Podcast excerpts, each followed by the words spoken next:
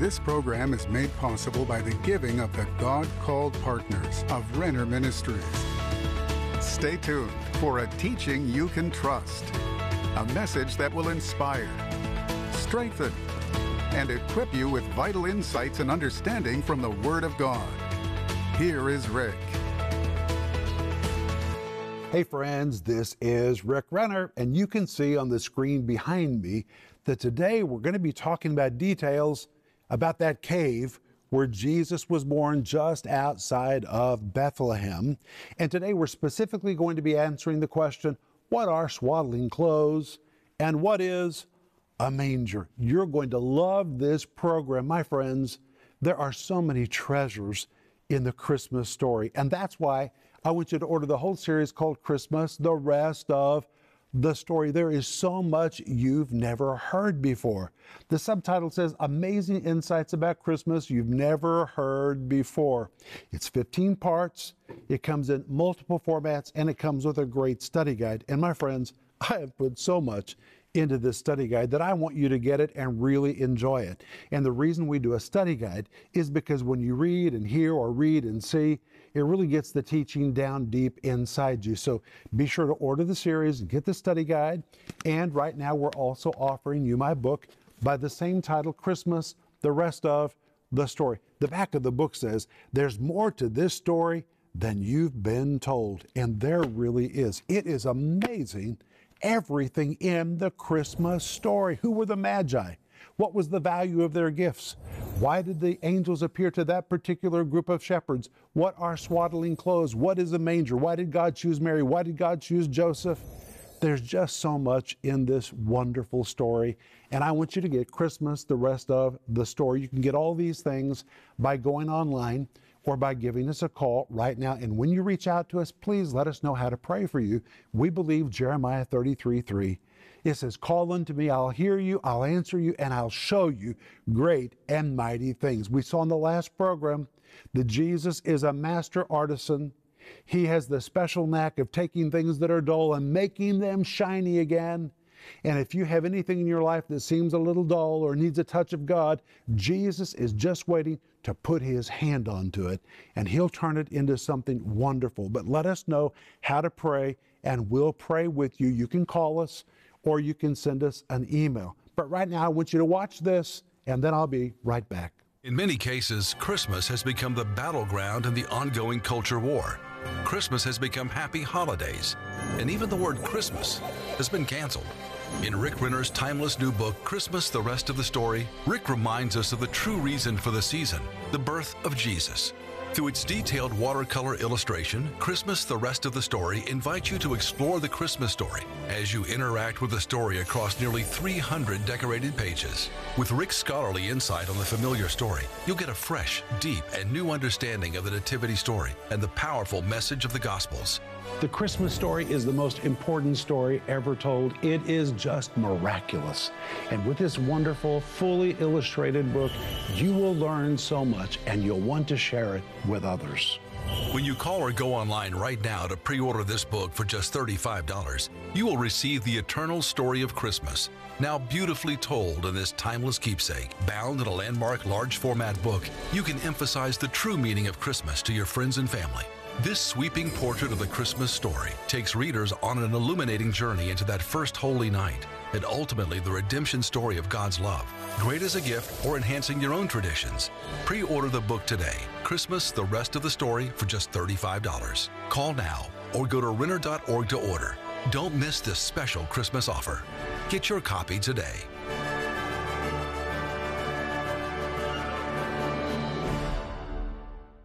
Today we're going to be answering the question, what are swaddling clothes and what is a manger? But in the first program this week, we saw that the Emperor Constantine had a mother whose name was Helena, and she converted to Christ and really became an avid follower of the Lord. And because she had access to the imperial treasury in Constantinople, she took the money and she traveled to Palestine. That's what it was called back in those days. And she began to research and investigate where were all the key locations having to do with the life of Jesus. And at that time, the descendants of first century believers were still around. And so she was able to interview them and really find out where many of these events took place. She found out where Jesus was born. She found out where Jesus was crucified, where he was buried, where he was baptized in the River Jordan, and many of the places where Jesus conducted miracles. And she memorialized and commemorated all of those places. Well, in the year 326, she had money from the imperial treasury, and because she had interviewed many descendants of first century Christians, she found the place where Jesus was born. And indeed, it was a cave, just like we had been told by Justin Martyr and by the great theologian Origen. Justin Martyr wrote in the year 150, and Origen wrote in the year 248. One wrote 150 years after the birth of Jesus. Origen wrote nearly 250 years after the birth of Jesus. There was a lot of information about the place where Jesus was born. And when she really understood this was the cave where Jesus was born, she used those funds from the imperial treasury with a decree from her son, who was the Emperor Constantine, and they constructed the first Church of the Nativity in 326. That's when construction began. They dedicated it in 339, and it stood for nearly 200 years. And then the Emperor Justinian came to power, and he said, wow, this site is so momentous. We need a greater church on that site than the one that was built by Helena. So he constructed what we see today when we go to Bethlehem, which is called the Church of the Nativity, and it was dedicated in the year 520 AD, which means for more than 1,500 years, believers have been going there to see the place where Jesus was born. And I understand that it's quite a shock to people when they get there, because in our minds, we think that Jesus was born in a barn made out of wood. We think that Jesus was placed in a manger made out of wood. Why do we think that? Because that's what we see on Christmas cards. And that's what we see on paintings that were rendered during the Middle Ages by Italian painters. But my friends, that picture is completely wrong. Jesus was not born in a wooden barn. He was not placed in a wooden manger. Jesus was born in a cave. And the Bible tells us in Luke chapter 2, verse 7, that Mary brought forth her firstborn son and wrapped him in swaddling clothes and laid him in a manger because there was no room for them in the inn. Now, the very fact that Jesus was born in a cave does not mean that it was not a barn, because the shepherds all around Bethlehem used the local caves for barns. That was a Bethlehem barn. But what's funny to me is millions of Christians around the world sing, "Away in a manger," and they don't even know what it means. What is a manger? Or they sing "Silent Night, Holy Night." But was it really a silent night? In fact, it was a pretty noisy night. And that's what I'm going to show you today in the scriptures. But let's begin in Luke chapter 2, verse 1, which says, "And it came to pass in those days that there went out a decree from Caesar Augustus that all the world should be taxed." That word decree really describes a decree which was given by Caesar Augustus, but it was enacted by the Roman Senate. And when the Roman Senate gave such a decree, it had to be obeyed. So everyone had to participate. And the verse says, all the world should be taxed. The word world is a very specific Greek word which describes the inhabited world or the civilized world. And in fact, it is the very Greek word used to describe the entire Roman Empire. And during the time of Caesar Augustus, the Roman Empire's territory nearly doubled in size, and they needed more money for construction for all kinds of things that were going on across the empire. So the purpose of this taxation, or this worldwide census, was to determine the size of the empire. Then they would know what is the tax base and how much money they could generate for their projects all over the Roman Empire. And really, the word tax means to be enrolled. It refers to a governmental census, and again, so they could determine the possible tax revenue and the budget of the government. And the Bible says, and all went to be taxed, everyone unto his own city. And in verse 3, the word all and the word everyone is important because both of them confirms something important. The word all, the Greek word pantes, means everyone, all, with no one excluded. The word everyone is a translation of the Greek word hekastos, which also means everyone, all, no one excluded, which means everyone in the empire was to leave where they were, and they were to return to their ancient city where their family first began and where they were enrolled. And this means large numbers of people were on the move at the same time. In fact, it was the first time in human history that an entire empire was moving at the same time. To accommodate this decree, businesses, schools, and stores were closed. Salaries were suspended. Work was brought to a screeching halt as individuals and whole families from across the Roman world were packing their belongings and hunting for that place where their family came from. They were moving to be registered in the census. And it's very likely that there was a concert of complaining about the government from one end to the other end of the Roman Empire. Why are they requiring us to do this? Why couldn't we just be censused where we live? Why do we have to go back to our original hometown? But God was at work, clearly orchestrating events to fulfill biblical prophecy. We're told in Micah chapter 5, verse 2, nearly 730 years before Jesus was born, that Christ the Messiah would be born in the city of Bethlehem. Wow. In order for that prophecy to be fulfilled, God put the whole world in movement just to get Mary and Joseph to Bethlehem in time for Jesus to be born and to fulfill biblical prophecy. Maybe Mary and Joseph didn't want to go. We don't know. But because of this decree, they had no choice. They had to return to the city of Bethlehem. This decree from Caesar Augustus was the catalyst that brought them there. And it demonstrates to me and to you that God will do anything He has to do to get you and me where we need to be. And in fact, if needed, God will still inconvenience people. He will change plans. He'll do anything He has to do to get you where you need to be in His ultimate destiny for your life. Say amen. But what about that trip from Nazareth to Bethlehem? Well, we read in Luke chapter 2, verse 4. And Joseph also went up from Galilee out of the city of Nazareth into Judea unto the city of David, which is called Bethlehem, because he was of the house and of the lineage of David. Well, the distance from Nazareth to Bethlehem is 70 to 90 miles, depending on the route that you take. For a person in really good shape that's not pregnant, it would take about 3 days, 4 days. You could travel about 20 miles a day. But for a woman who was greatly pregnant like Mary was, it could take 7 to 10 days. And it was a horrible trip for a pregnant woman. Along the way, she would need multiple breaks to rest. She'd need to go to the restroom. And it would require she and Joseph to set up tent, break down tent all along the way. My friends, this clearly was not an easy trip, especially for a woman who was great with child.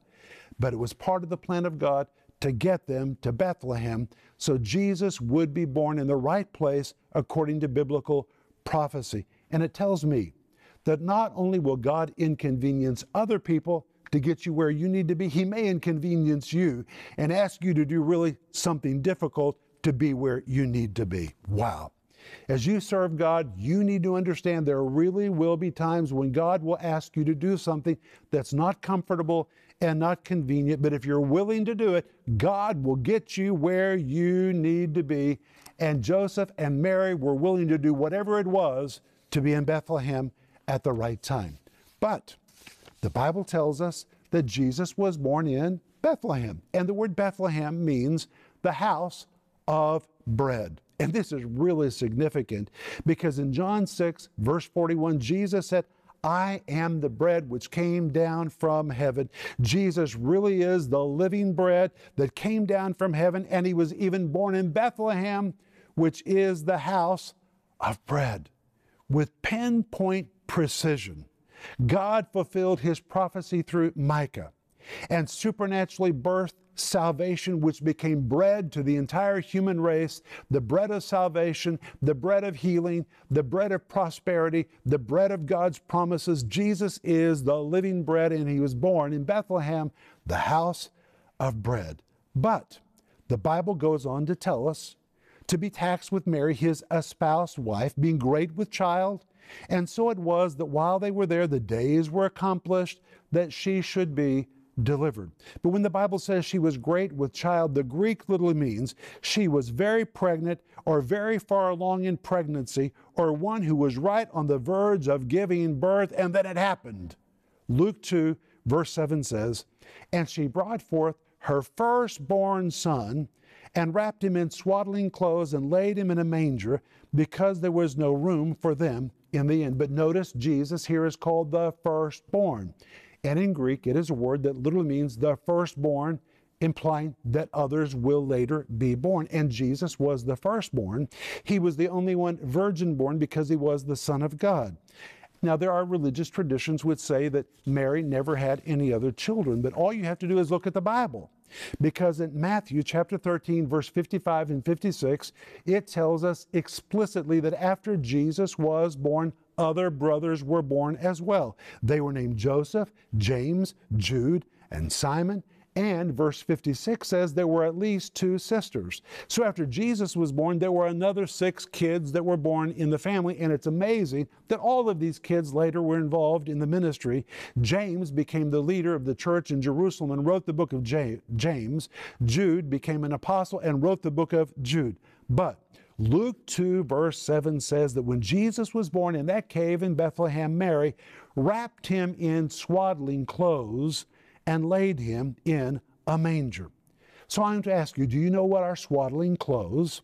And do you know what a manger really looked like? Most people base their mental images on these things based on Christmas cards. And Christmas cards are wonderful, but Christmas cards are not entirely right. The painters and the illustrators who design our Christmas cards put everything on the front of a card so we see the whole picture at once. They put the Magi there, the shepherds there, the angels there, but my friends, they were not all there at the same time. In fact, you're going to discover the Magi didn't show up until 2 years later. And very often the Christmas cards show the Holy Family in a barn made out of wood and a manger made out of wood. But when we take a deeper look at the story, we find that the paintings and the greeting cards are woefully wrong.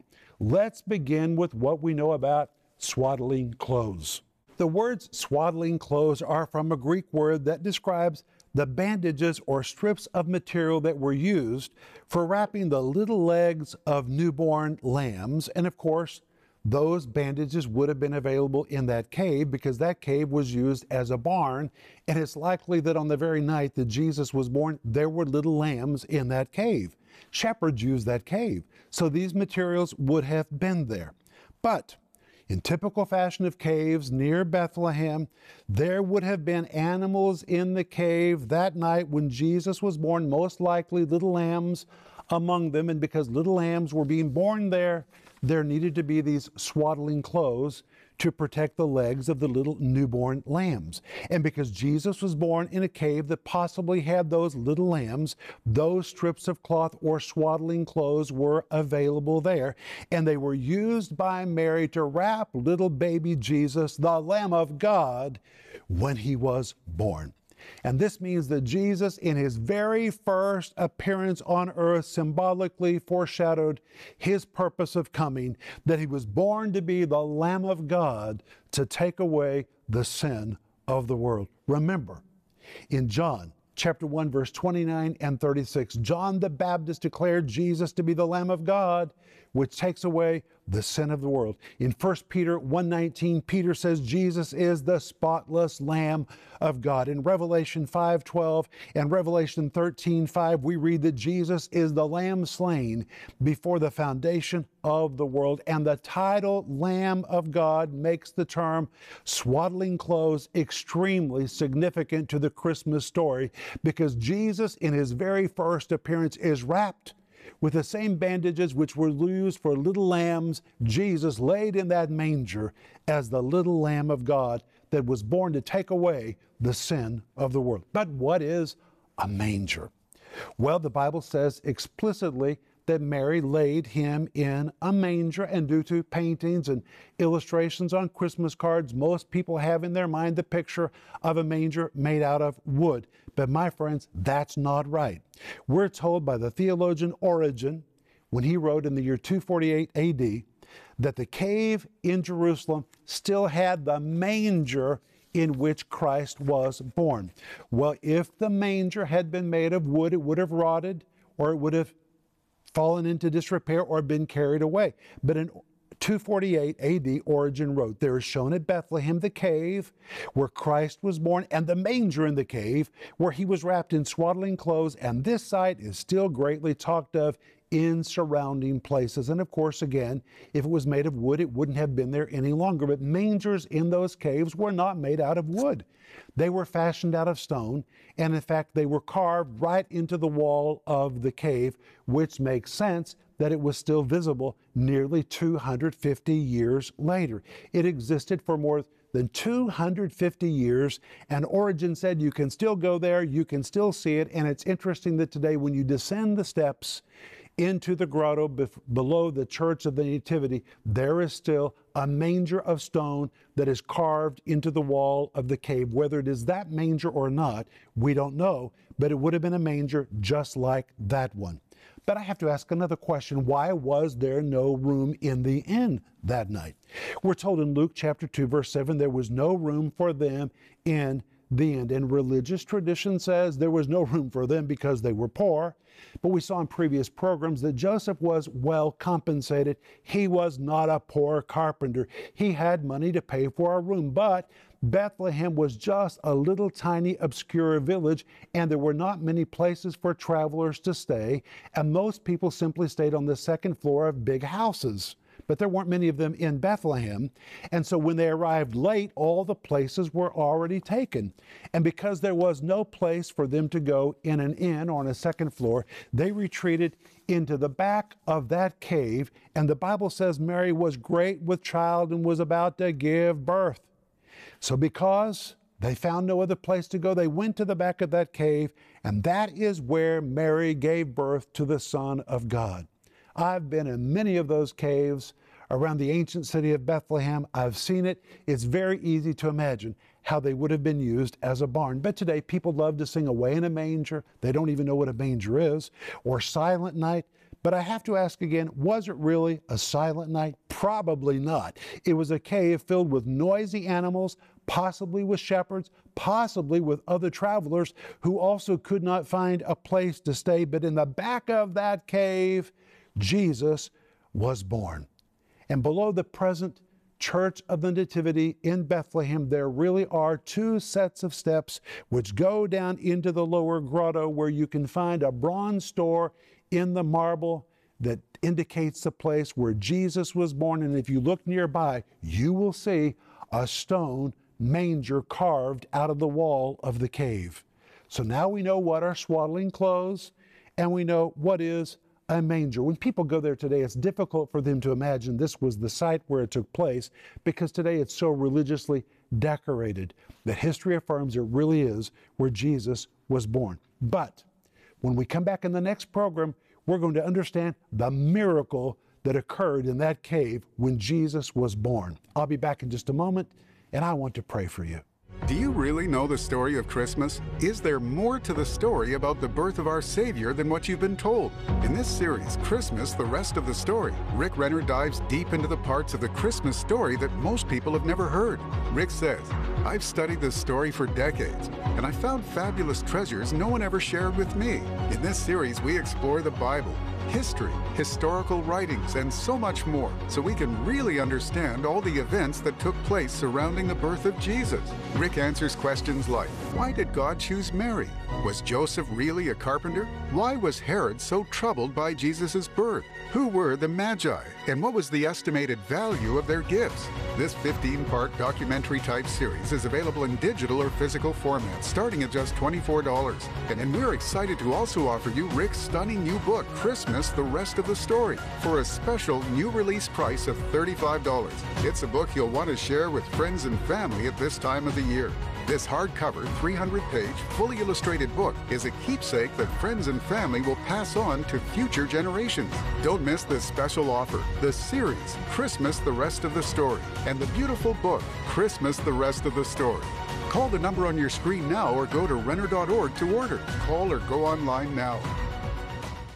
Hey friends, this is Rick Renner, and today I'm standing in the foyer of Rick Renner Ministries in Tulsa, Oklahoma, and I just wish I could pick you up and bring you here to see all the wonderful ministry that is happening in this facility, where we receive thousands and thousands of phone calls from people just like you who reach out to us for prayer and for teaching they can trust. Proverbs 10:21 says, "The lips of the righteous feed many." And we know that's our job. Our job is to feed many. And I want to say thank you to you for everything you've helped us do with your giving. You helped us construct our studio, purchase this building, and now in phase 3 of our ministry expansion program, we're wanting to pave this facility off so we can liberate all that money to take the teaching of the Bible around the world on additional channels and venues. And by being a part of our giving team, you can really help us make this happen. If you're not already a part of our giving team, please pray about joining us. And together we can join hands, and through teaching of the Bible, and by ministering to people that reach out to us, and by sending teaching products around the world, we can really change people's lives. And it's amazing to me that today it's never been easier to make an impact in somebody else's life, right from where you are. Think about that. You don't even have to get out of your chair. Just go online or make a phone call, and bam, by becoming a part of the giving team, you can do something that reaches beyond your world into somebody else's life to really make a difference. That is powerful. And according to the Great Commission in Matthew chapter 28, Jesus promises that if we'll go, or if we'll do what we can do to help others go with the Word of God, His power will show up in our lives. So thank you for praying about being a part of our giving team. And the moment you join, I want you to really expect the power of God to show up in your life.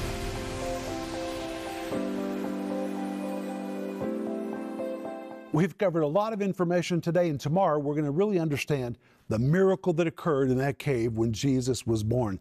But I'm offering you my series and the study guide called Christmas, The Rest of the Story. And we're also offering you my book by the same title. It is fully illustrated. When you get this, you will simply be thrilled. Christmas, The Rest of the Story. You can order all these things by going online or by giving us a call. But Father, we thank you that Jesus was born for us. We thank you the King of Glory came to the earth as the little Lamb of God to take away our sin. Oh, we thank you for this. We thank you for repentance. We thank you that we've been washed in the blood of Jesus, the Lamb of God. Amen. Hey, I'll be back tomorrow, but remember Ecclesiastes 8:4, which says, "Where the word of a king is, there is power."